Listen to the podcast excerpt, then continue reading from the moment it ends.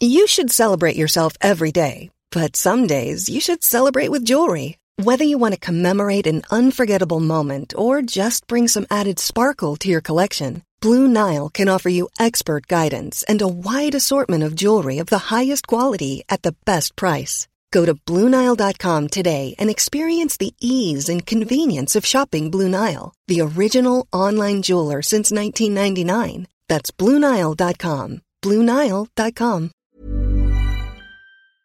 My business used to be weighed down by the complexities of in person payments. Then, Stripe Tap to Pay on iPhone came along and changed everything. With Stripe, I streamlined my payment process effortlessly. No more juggling different methods. Just a simple tap on my iPhone, and transactions are complete. What's truly remarkable is how Stripe caters to all my customers' preferences. Whether they're using cards, Apple Pay, or other digital wallets, Stripe ensures a smooth checkout experience every time. Setting up Stripe was a breeze, taking just minutes to get up and running. From local markets to global retailers, Stripe helped me expand my reach and grow my business with ease. To learn how Tap to Pay on iPhone and Stripe can help grow your revenue and reach, visit stripe.com slash tap iPhone. This 10th year of Daily Tech News Show is made possible by its listeners, and thanks to all of you, including Brandon Brooks, Hector Bones, and Tim Ashman. Coming up on DTNS, Scott tells us what Xbox had to say in its developer direct, why one new model of MacBook Pro has slower storage than the old model, and what it means that ChatGPT passed its MBA final exam. Take it out to Bonanza. This is the Daily Tech News for Wednesday, January 25th, 2023 in Los Angeles. I'm Tom Merritt. And from Studio Redwood, I'm Sarah Lane. In Salt Lake City, I'm Scott Johnson. And I'm the show's producer, Roger Chang. Oh, my friends, we've got game news. We've got uh, artificial intelligence uh, doing well on tests, better than I probably would have done. Uh, let's start with the quick hits. Microsoft earned $2.32 per share in Q2 on revenue up 2% on the year to $52.75 billion. It missed analyst revenue estimates, but beat on earnings. Windows OEM and devices revenue both fell 39% on the year, with Microsoft predicting similar declines next quarter as well. Xbox hardware revenue fell 13%, while content and service fell 12%. On the growth front, intelligent cloud revenue increased 18% on the year, server and cloud services grew by over 20%, and Azure revenue jumped 31% on the year. Microsoft 365 consumer subscriptions grew 12% to 63.2 million, while Teams passed 280 million monthly active users. Yeah, it seems like that cloud business was, was not a bad idea. Good good job, Satya Nadella. Uh, Honda announced that it would begin online sales of Acura electric vehicles later in 2023 with plans to exclusively sell Acura EV online in 2024. The carmaker said it's still finalizing details on the strategy, including how it's going to set the pricing. Garmin launched a new ECG smartwatch app available on the Venu 2 Plus watch in the US. This marks Garmin's first FDA cleared app mm. on this feature. This allows users to record 30 second ECGs and look out for signs of atrial fibrillation. Yeah. Don't want that. That. Exactly. Uh, Politico sources say European Union antitrust investigators plan to open an investigation into Microsoft Teams, looking into if tying it to its Office suite unfairly impacts competition. This investigation would be based on a 2020 complaint from, you guessed it, Slack. Last week, the Indian Institute of Technology announced a new mobile OS called BharOS, that's B H A R O S, and India's Minister for Education and Skill Development and Entrepreneurship, Dharmendra Pradhan, demonstrated it this week.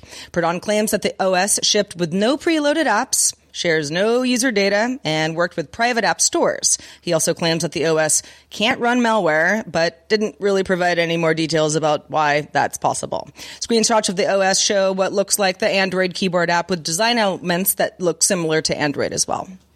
First of all, saying it's impossible to run malware is just a challenge to see how fast someone can get malware to run Nothing's on it. really uh, second of all, I'm sure it's going to be just as successful as the Chinese, Russian, and German versions of state operated operating systems, which of course none of us have ever forgotten. Maybe we never forget. Hey, previously on how Apple handles solid state storage. It's a really riveting tale, by the way. The base model M1 and M2 versions of the MacBook Air each offered 256 gigabytes of storage, but they did it in very different ways. The M1 version split the storage between two 128 gigabyte chips, and the M2, which is just out, used a, a single 256 gigabyte chip. Hmm. That's not a problem for most uses that you might need these devices for, but it means you can't read and write simultaneously for or to the same uh, chips or from the same chips. Um, that can slow down transfers of large amounts of data and cause slower performance if the RAM gets filled up to compensate and the drive is used to just swap data back and forth. Well, now that same effect is happening to the MacBook Pro. Uh, the base level 14 inch MacBook Pro running on an M2 chip has slower read write speeds than the older version with an M1 chip. Now, iFix noted that the M1 version had two NAND chips on the front of the motherboard and two on the back in the MacBook Pro. That is how they added up to be 512 gigabytes. They were each 128.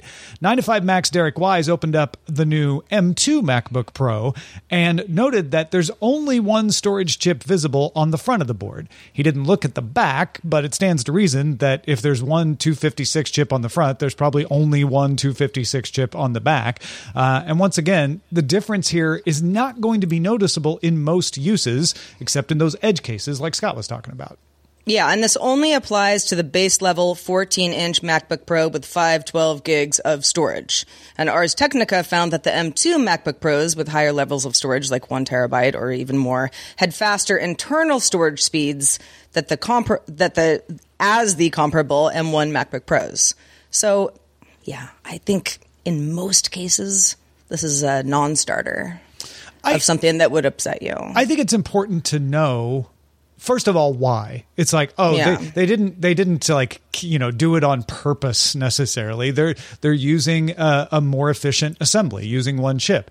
Unfortunately it's not more efficient. It, it's almost like it's a side effect of like oh we had to use multiple chips in, in the design before and that had the side effect of making it faster read write in some cases but we didn't design it to be that way. We just had to do it that way and now that we can get these 256 chips we're just going to use those and in the vast majority of cases, you're not going to notice, but yeah, if you were really pushing these things to the edge, you would notice. Here's the thing it's only in MacBook Airs and the entry level MacBook Pro. So it's not the device that people are most likely to get if they are using these like extreme heavy duty cases, right? Mm-hmm. Yeah, I'm. My concern is as an M1 Mac Mini owner, I've been very happy with that thing, and I'm tempted to get the M2 Mini over even the Studio or waiting for a Studio M2 because I just think this is a very capable little box. May as well call it the Studio Junior.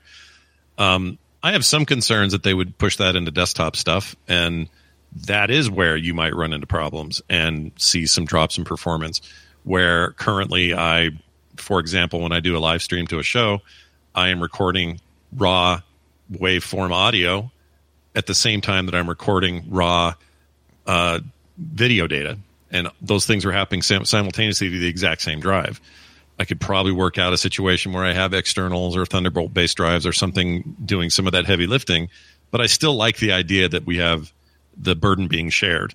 Um, I don't know how many people are doing that kind of work work with notebooks, which goes to your whole point. that This may not be an issue for most, or let's say some large percentage of users, but I could see why it would cause concern. Well, first, first of all, just just for anybody who wasn't paying close attention just now, you know, uh, somebody cut you off on the highway or whatever, uh, dogs barking at you. Uh, this doesn't apply to the Mac Minis. This only applies to the base level MacBook Pro. But let me ask you this, Scott: If this ended up being a problem in some Yeah. hypothetical world, but it was just the base level Mac Mini as it is here, and it's like, oh, but if you get the terabyte Mac Mini or anything bigger, you're not going to see this problem at all.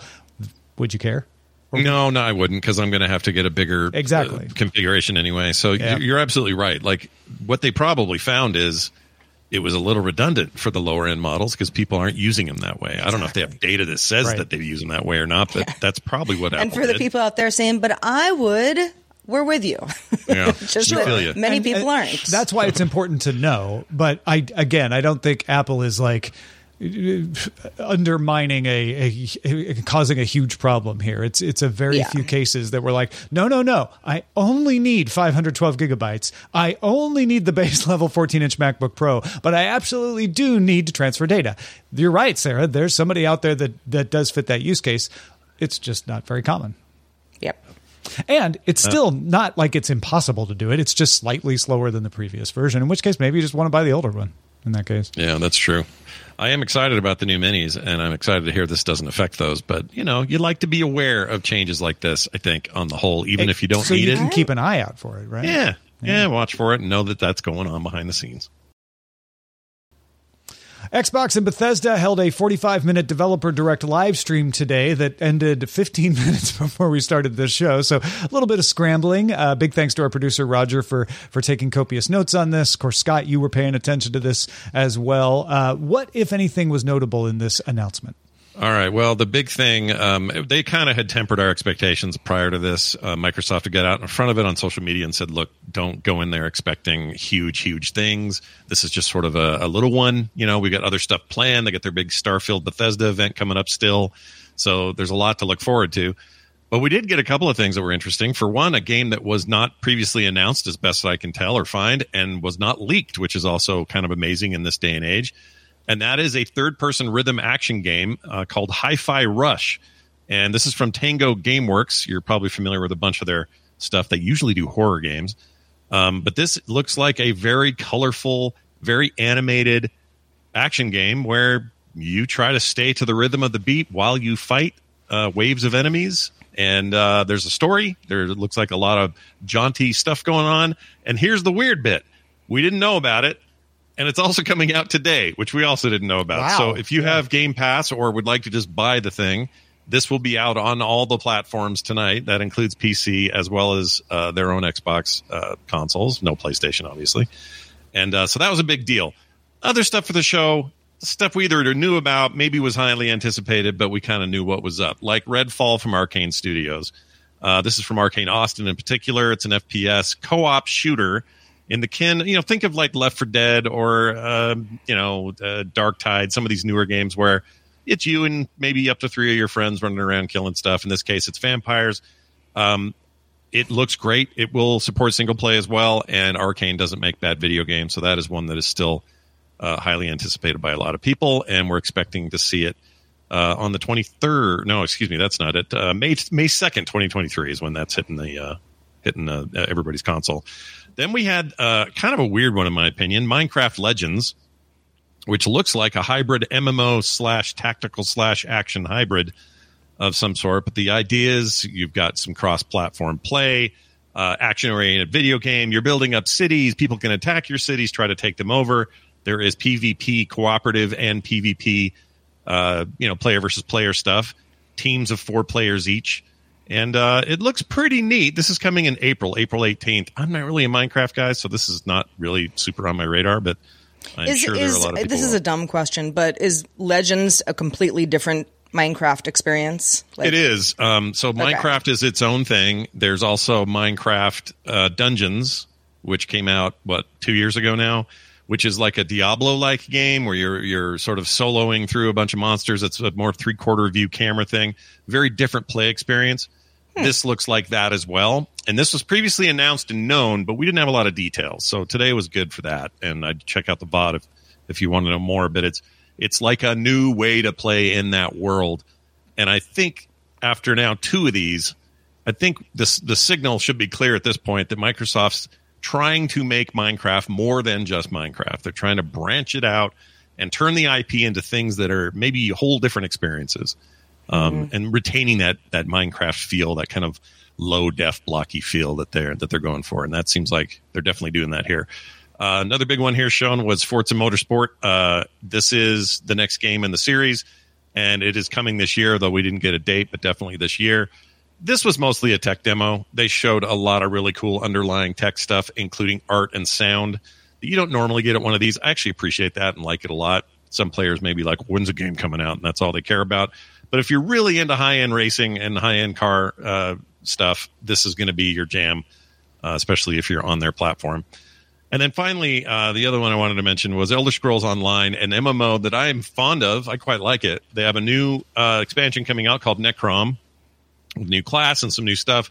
If you play the game, you already kind of know how that game works. What I thought was interesting here was this game is a known quantity. It's been out since 2014, and this uh, what was unique here was I feel like they were just advertising it to people who've never played it.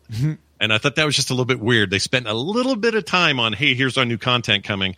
But mostly we want to tell you, if you've never played this, think of the great times you had in Skyrim and uh, all these other Elder Scrolls games. You can come and have those great times here and you can do it cross platform. And, and uh, also, we're going to have a limited time trial where all the content that we previously released is free. Uh, this sort of thing. So anyway, uh, they did give a June 5th announcement for uh, the upcoming expansion. But this really did seem like a push of like, all right, Microsoft, you own a viable MMO now. It may not be Warcraft numbers, but it's good. What do you want to do with it? And I think what they want to do with it right now is like inform people that it exists more so that they can maybe check it out and see how it's matured. And I don't think that's such a bad idea. For the most part, that's it though. No Phil Spencer, no talking heads outside of the devs. Uh, just a brief 45 minute to the dot look at what's coming soon and in the future for Microsoft. Well, that is wonderful. Uh, if you want more about it, though, uh, head over to Core, where I know Scott will be talking in more detail about it. Uh, and if you have thoughts about it and you want to tell it to the world, including us, uh, get in touch with us on social media. Uh, DTNS Show on Twitter, Daily Tech News Show on TikTok, and DTNS Pix with an X, DTNS PIX on Instagram. I'm Sandra, and I'm just the professional your small business was looking for. But you didn't hire me because you didn't use LinkedIn jobs. LinkedIn has professionals you can't find anywhere else, including those who aren't actively looking for a new job but might be open to the perfect role, like me. In a given month, over 70% of LinkedIn users don't visit other leading job sites. So if you're not looking on LinkedIn, you'll miss out on great candidates like Sandra. Start hiring professionals like a professional. Post your free job on linkedin.com/people today. The Claude 3 model family from Anthropic is your one-stop shop for enterprise AI. With models at every point on the price performance curve, you no longer have to make trade-offs between intelligence, speed, and cost. Claude 3 Opus sets new industry benchmarks for intelligence. Sonnet strikes the perfect balance between skills and speed, and Haiku is the fastest and lowest cost model in the market, perfectly designed for high volume, high speed use cases. Join the thousands of enterprises who trust Anthropic to keep them at the frontier. Visit anthropic.com slash Claude today. My business used to be weighed down by the complexities of in person payments. Then, Stripe Tap to Pay on iPhone came along and changed everything. With Stripe, I streamlined my payment process effortlessly. No more juggling different methods. Just a simple tap on my iPhone, and transactions are complete. What's truly remarkable is how Stripe caters to all my customers' preferences. Whether they're using cards, Apple Pay, or other digital wallets, Stripe ensures a smooth checkout experience every time. Setting up Stripe was a breeze, taking just minutes to get up and running. From local markets to global retailers, Stripe helped me expand my reach and grow my business with ease. To learn how Tap to Pay on iPhone and Stripe can help grow your revenue and reach, visit stripe.com slash tap iPhone. NVIDIA's broadcast software, version 1.4, has a new update, among a few, appropriately titled Eye Contact, that swaps out your real eyes for digital eyes that never stop looking at your webcam, even if you are not. For anybody who might be watching the video version of this show right now, you might notice that I am looking down at my monitor. This would have me looking at the camera instead, even if I wasn't looking at the camera. Kotaku calls it very creepy and one more sign of how unnatural you have to act online to become a popular streamer in 2023. The point they were making being that eye contact gives off the impression that the creator is engaged maybe more than they actually are, even if staring at the webcam 100% of the time would be pretty impossible otherwise. Well, there's an argument that this type, this kind of tech anyway, could be legitimately a helpful tool for people that have some issues. Uh, people say autism or have a hard time keeping eye contact or find that more challenging. I have to admit, when I'm talking and thinking, when I'm broadcasting, I often am not looking at the camera. I look down, I look over. It's my brain working, and I don't notice that I'm doing it. So maybe you know people like that would benefit, uh, or maybe remote meetings would be more productive. Anyway, then there are the content creators who are just excited that eye contact will benefit their YouTube or Twitch streams without having to invest in a teleprompter or memorize a bunch of copy and that sort of thing. The old ways of doing this. Uh, other updates to NVIDIA's broadcast uh, stuff include more video background options, plus a new tool for developers to integrate the SDKs powering NVIDIA broadcast, known as Maxine, directly into their apps. I can tell you right now, as, as somebody who uses a lot of NVIDIA stuff, uh, after seeing this demoed a few times, I'm actually really impressed with it. And I where I think it will best be used isn't natural conversational shows like this one that we're on right this second. It's going to be for these YouTube shorts and things where someone is popping in and has a bunch of stuff to say, but is maybe not staring at the camera the entire yeah, time. press for time. Yep. Yeah, whatever. And it the might be. longer they sit there, the creepier it gets. Like I think in small doses, this is not so bad uh, on the creepy factor. Uh, I think it's very impressive. But if you stood there and looked at me the entire time and barely blinked and never looked away, I would start to wonder what the heck's going on. It's creepy. It looks like someone's reading prompter, even when they're not. Uh, one of one of the tricks of of reading a prompter that I picked up uh, over the years was even though you're reading, look away from time to time because if you don't, you just look like you're staring creepily at people, and that's what this this does. It's I mean, yes, I think you're right, Scott, that in short bursts like shorts uh, or TikTok, it might not be as bad, and you won't you won't be long enough that you really get that creep factor. But but yeah, when when the eyes never leave the camera, uh, it doesn't look natural. I don't know. I I was impressed by the demo. I was like, ah, I see what they're doing there. He did. He, if you only saw the version of uh, in this particular video, uh, the man looking at the camera, I don't think it would seem weird. It would seem pretty. I mean, like like he actually is looking at the camera. But you mentioned teleprompter, Tom. It's like to me, this is really not different than that. You know, spoiler alert. You know, lots of people who seem like they're just looking at the camera and just have so much stuff to say are actually reading things. Uh, so that I mean, that's been going on for a long time. The fact that Yeah. AI could make this easier in certain situations where people don't fixate on the creepiness of it. That's where seem- that's where it's cool. I agree, and it does seem a little tweakable. The the video I saw of somebody reviewing the beta, um, he was messing with settings that made him occasionally blink more and look in different ways. And I think there's a tuning that can happen. It is in beta, of course, so there's a lot that could happen here. But I think they can get this to a place where you're not going to be able to tell the difference, or you'll be able to switch in and out of it seamlessly. That could be really cool. So you could have presentations that are like, I just hit this little switch and now my eyes are squarely on you, but I'm actually reading over here. And then I hit that switch, and without people noticing, you're kind of back to your normal eye movement. That Um, that would yeah. help a lot because don't Yeah. forget there's vi- there's there's uh, you know nonverbal signals we pick up when someone's staring at you. It can be seen as aggressive, and if suddenly you Or know disconcerting. I- Actually, Yeah. J Ram saying when someone's staring right at you, my reaction is to look away. So this would make me not want to watch you if you stare at me too much.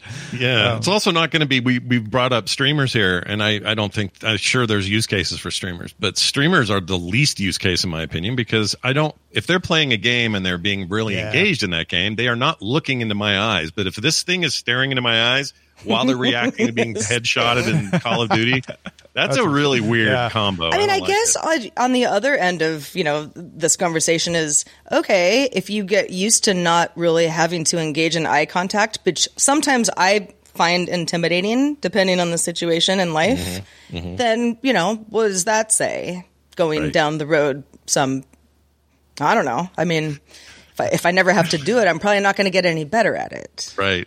I also, uh, I also, well, I mean, that's true of any technology, right? Like, oh, Yeah. if, we, if we have Google search, we'll never remember anything. And it, it turns out it's never quite as, as bad as all that. Uh, I would, I would like this to be able to replace my eyes too. Like if it Yeah, can make me look forward at the camera, like give me some different eyes, you know, cat's eyes, demon eyes. Well, then mean, you just add getting- like a snap filter or something, Tom. Yeah, it's the- technology already exists. But just the eyes. I mean, the eyes are the window to the soul. Right? eyes have and it. Now, Yes. that's right. Yes, they do. the eyes have it. They they but they do a lot. Please transition us. I will. Professor Christian Terwiesch of the University of Pennsylvania's Wharton School decided to give the final exam for his Operations Management MBA course to GPT-3. And guess what? It passed with a grade of B minus. Hmm. So, hmm. okay, you didn't get an A hmm. plus, but you, you passed. Uh, Terwiesch found it did really well at basic communications management, process analysis questions, but made mistakes at sixth grade level math. Wasn't good at handling more advanced process analysis questions either. However, Chat GPT-3 did respond well to human hints and learned over time, so the hint was no longer needed eventually. Terwiesch also had Chat GPT-3 uh, create exam questions, found, found, found them well worded. Sometimes they were kind of funny, but they needed substantial adjustments before becoming usable exam questions. So, uh, let's talk about his takeaways, Tom. Yeah, so Terwiesch thinks the experiment shows that we still need a human in the loop. When the human was giving hints, it did better. So, in order to take best advantage of Chat GPT 3, uh, it can't run things on its own. And a lot of people's reactions are like, if we just let this thing do stuff, well, don't don't do that. Don't, don't rely on it. But then, but then you can get some good stuff out of it. Uh, he's not going to allow Chat GPT 3 during his exams. It's usually like, yeah, bring your computer, open book, whatever. Uh, but he compared using Chat GPT 3 to calling a friend for the answer. He he's like, yeah, you can use your laptop in class, but you can't call your friend on Skype with it. Uh, and same thing. He's like, you can use your laptop, but you cannot use Chat GPT 3. He says he will use Chat GPT 3 when teaching case discussions in his classes in order to emulate consultants who sometimes come in and give compelling recommendations that are wrong. because it was wrong sometimes, he's like, this is perfect. It's very persuasive. It sounds like it knows what it's talking about, but it doesn't always. And having the, the, the like a real human. Right. Having the students be able to guess or, or, or, tell, like, wait a minute, he's saying something, but I'm not sure that's right. Uh, he said he will now need to come up with more challenging assignments. He's like, I'm going to let them use it in their assignments, maybe not on tests, but in their assignments. And I'm going to push them to think more creatively as a result. Like, yeah, you can get ChatGPT 3 to do that part. So now you have to take that and push it farther. I thought that was a really good recommendation as well. And he intends to use ChatGPT 3 to improve his own productivity. Uh, those test questions it created needed work, but he said even so, it could probably cut his test creation time in half. Wow. I I'm I tend to look at, the positive side of this. I don't know why everybody wants to freak out about it. I'm not saying you guys, but I've heard it's this today. Fun. People are freaking out. yeah. And it's fun to freak out. But I like the idea that technology, you said Google uh, earlier about, you know, searching was going to make us remember less. I think we were wrong about that. It Yeah. just freed us up. It said, we don't have to remember all this because there's a giant repository of all the things you want to have at your fingertips so that you can now focus on this stuff and you can do more of this and more of that that you couldn't do before because you were constantly thinking about this stuff over here. And I don't think this is going to be all that different. And if it pushes us in ways that says, oh, our current testing kind of stinks, a machine can just ace it. And I think we should do better than this. I think that's good for us as a, as a species and as a people. So I'm all for it. As weird as it can be and as freaky as some of these chat GPT three things are that you see every day, I, I don't fear it and, and dislike it the way I do art generation. It's all um, such early days, too. yeah, It's yeah. like, you know, he, he, teachers being like, you know what? This is actually helpful for me, and here's why. Instead of, Yeah. this is the worst, and it's going to ruin everything we've always done perfectly well before. Yeah, it's not all or nothing. All right, let's check out the mailbag. Uh, this one comes from Umang, who wrote in about our recent conversation about our podcast dying or not. what is with all the podcast uh, decline numbers? Umang says, I wonder if there's a trend where podcasts are released with the intention that they just have a short duration or number of episodes. For instance, I was listening to a podcast called After the Whistle, which was released during the World Cup, and it was about each match day. Once the World Cup was over, the podcast ended. No, that's a good question, Umang. Uh, I see. I see no evidence that that would in any way materially contribute to the huge drop uh, in the number of podcasts we saw. There, there are definitely been limited. Uh, limited run podcasts for almost the entire history of podcasting. It's so Yeah. so it's not new, and and I I haven't I don't have a source on this, but my guess is there probably aren't any more or less of those kinds of podcasts than there used to be. So I don't think that contributes to the drop. But that's a great question to ask. Yeah, I've been doing this long enough too to know that, you know, having started and, and ended many podcasts in my time, there is this weird assumption that podcasting in the early days, especially, meant that you were just going to go in perpetuity and we're never going to end it. And I don't think it needs to be that way. It doesn't need to be any of that. It could be a one-off. Yeah. For all I yeah, care. I mean, Like, it's it's if you think of it in terms of a series, so many different kinds of series. Mm-hmm. It Yeah. could be 60 minutes where you just do it for 60 years. Yeah. Um, or a nine episode run. Yeah. And Yeah, there not? are a lot of those kinds of podcasts. Maybe there are more than there used to be, but I don't see that there are so many more that that would cause that that huge percentage drop we were talking about. Uh, Tyler wrote in from lovely Cleveland, Ohio. Uh, wanted to take a moment to express their appreciation for the show. Thank you, Tyler. As a longtime listener, I found the discussions on the latest technology trends to be both informative and entertaining. Your show has become a staple in my daily routine and has helped me get through my many long commutes. Thank you, Tyler. Happy to be along for the ride. Watch out for that pothole. I also wanted to comment on a security concern that was discussed in today's episode. During the segment on the potential for someone to exploit smart speakers by sending malicious commands through an answering machine, speaking them over the answering machine, I immediately considered that it's possible for someone to tell a smart speaker to make a phone call and then listen in through the speaker without the owner's knowledge. I hope that you will continue to discuss important security concerns like this in the future, as well as all the latest technology trends. Keep up the great work, and thank you for all the entertainment and information. P.S. That, that email is good enough on its own, right? P.S. Keeping on topic with the episode, most of this message was written by ChatGPT. Oh, Tyler. oh. While the ideas are all mine, I couldn't find the right way to put them together, and I thought it was a great way to try it out for myself. Always look forward to hearing your opinions on the show. It always brightens my day, and I appreciate all of you. Ah, Tyler, that was awesome. You know, until we got to the end, I thought, well, Tyler is kind of, you know, he writes by the book, Mm-hmm. but but very, you know, but thank you for the praise. All- All the sentences made sense, and now, now I get it. Yeah, yeah, yeah.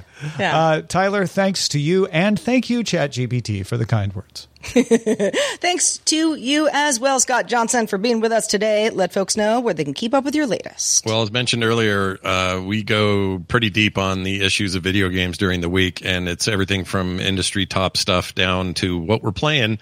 And this Microsoft stuff is going to get hashed out. So if you want to hear that, that is on the show called Core. We do it every Thursday night. You can find it wherever you get your podcast. Just search for Core uh, or go to frogpants.com slash core, and we would love to see you there. We also have a brand new boss. Mr. Happy Mac has joined us on Patreon. Thank you, Mr. Happy Mac. Glad to have you. Oh, thank you, Mr. Happy Mac. I'm glad Yeah. you're happy. I was like, burgers, computers, what could it be? Maybe both. Mr. Happy Windows. I'd be happy too. You're welcome Happy to. Windows. Come on in.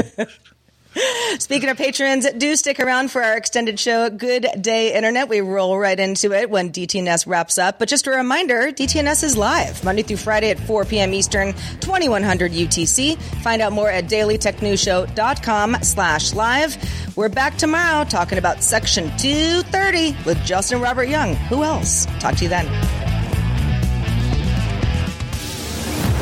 This show is part of the Frog Pants Network. Get more at frogpants.com. Diamond Club hopes you have enjoyed this program.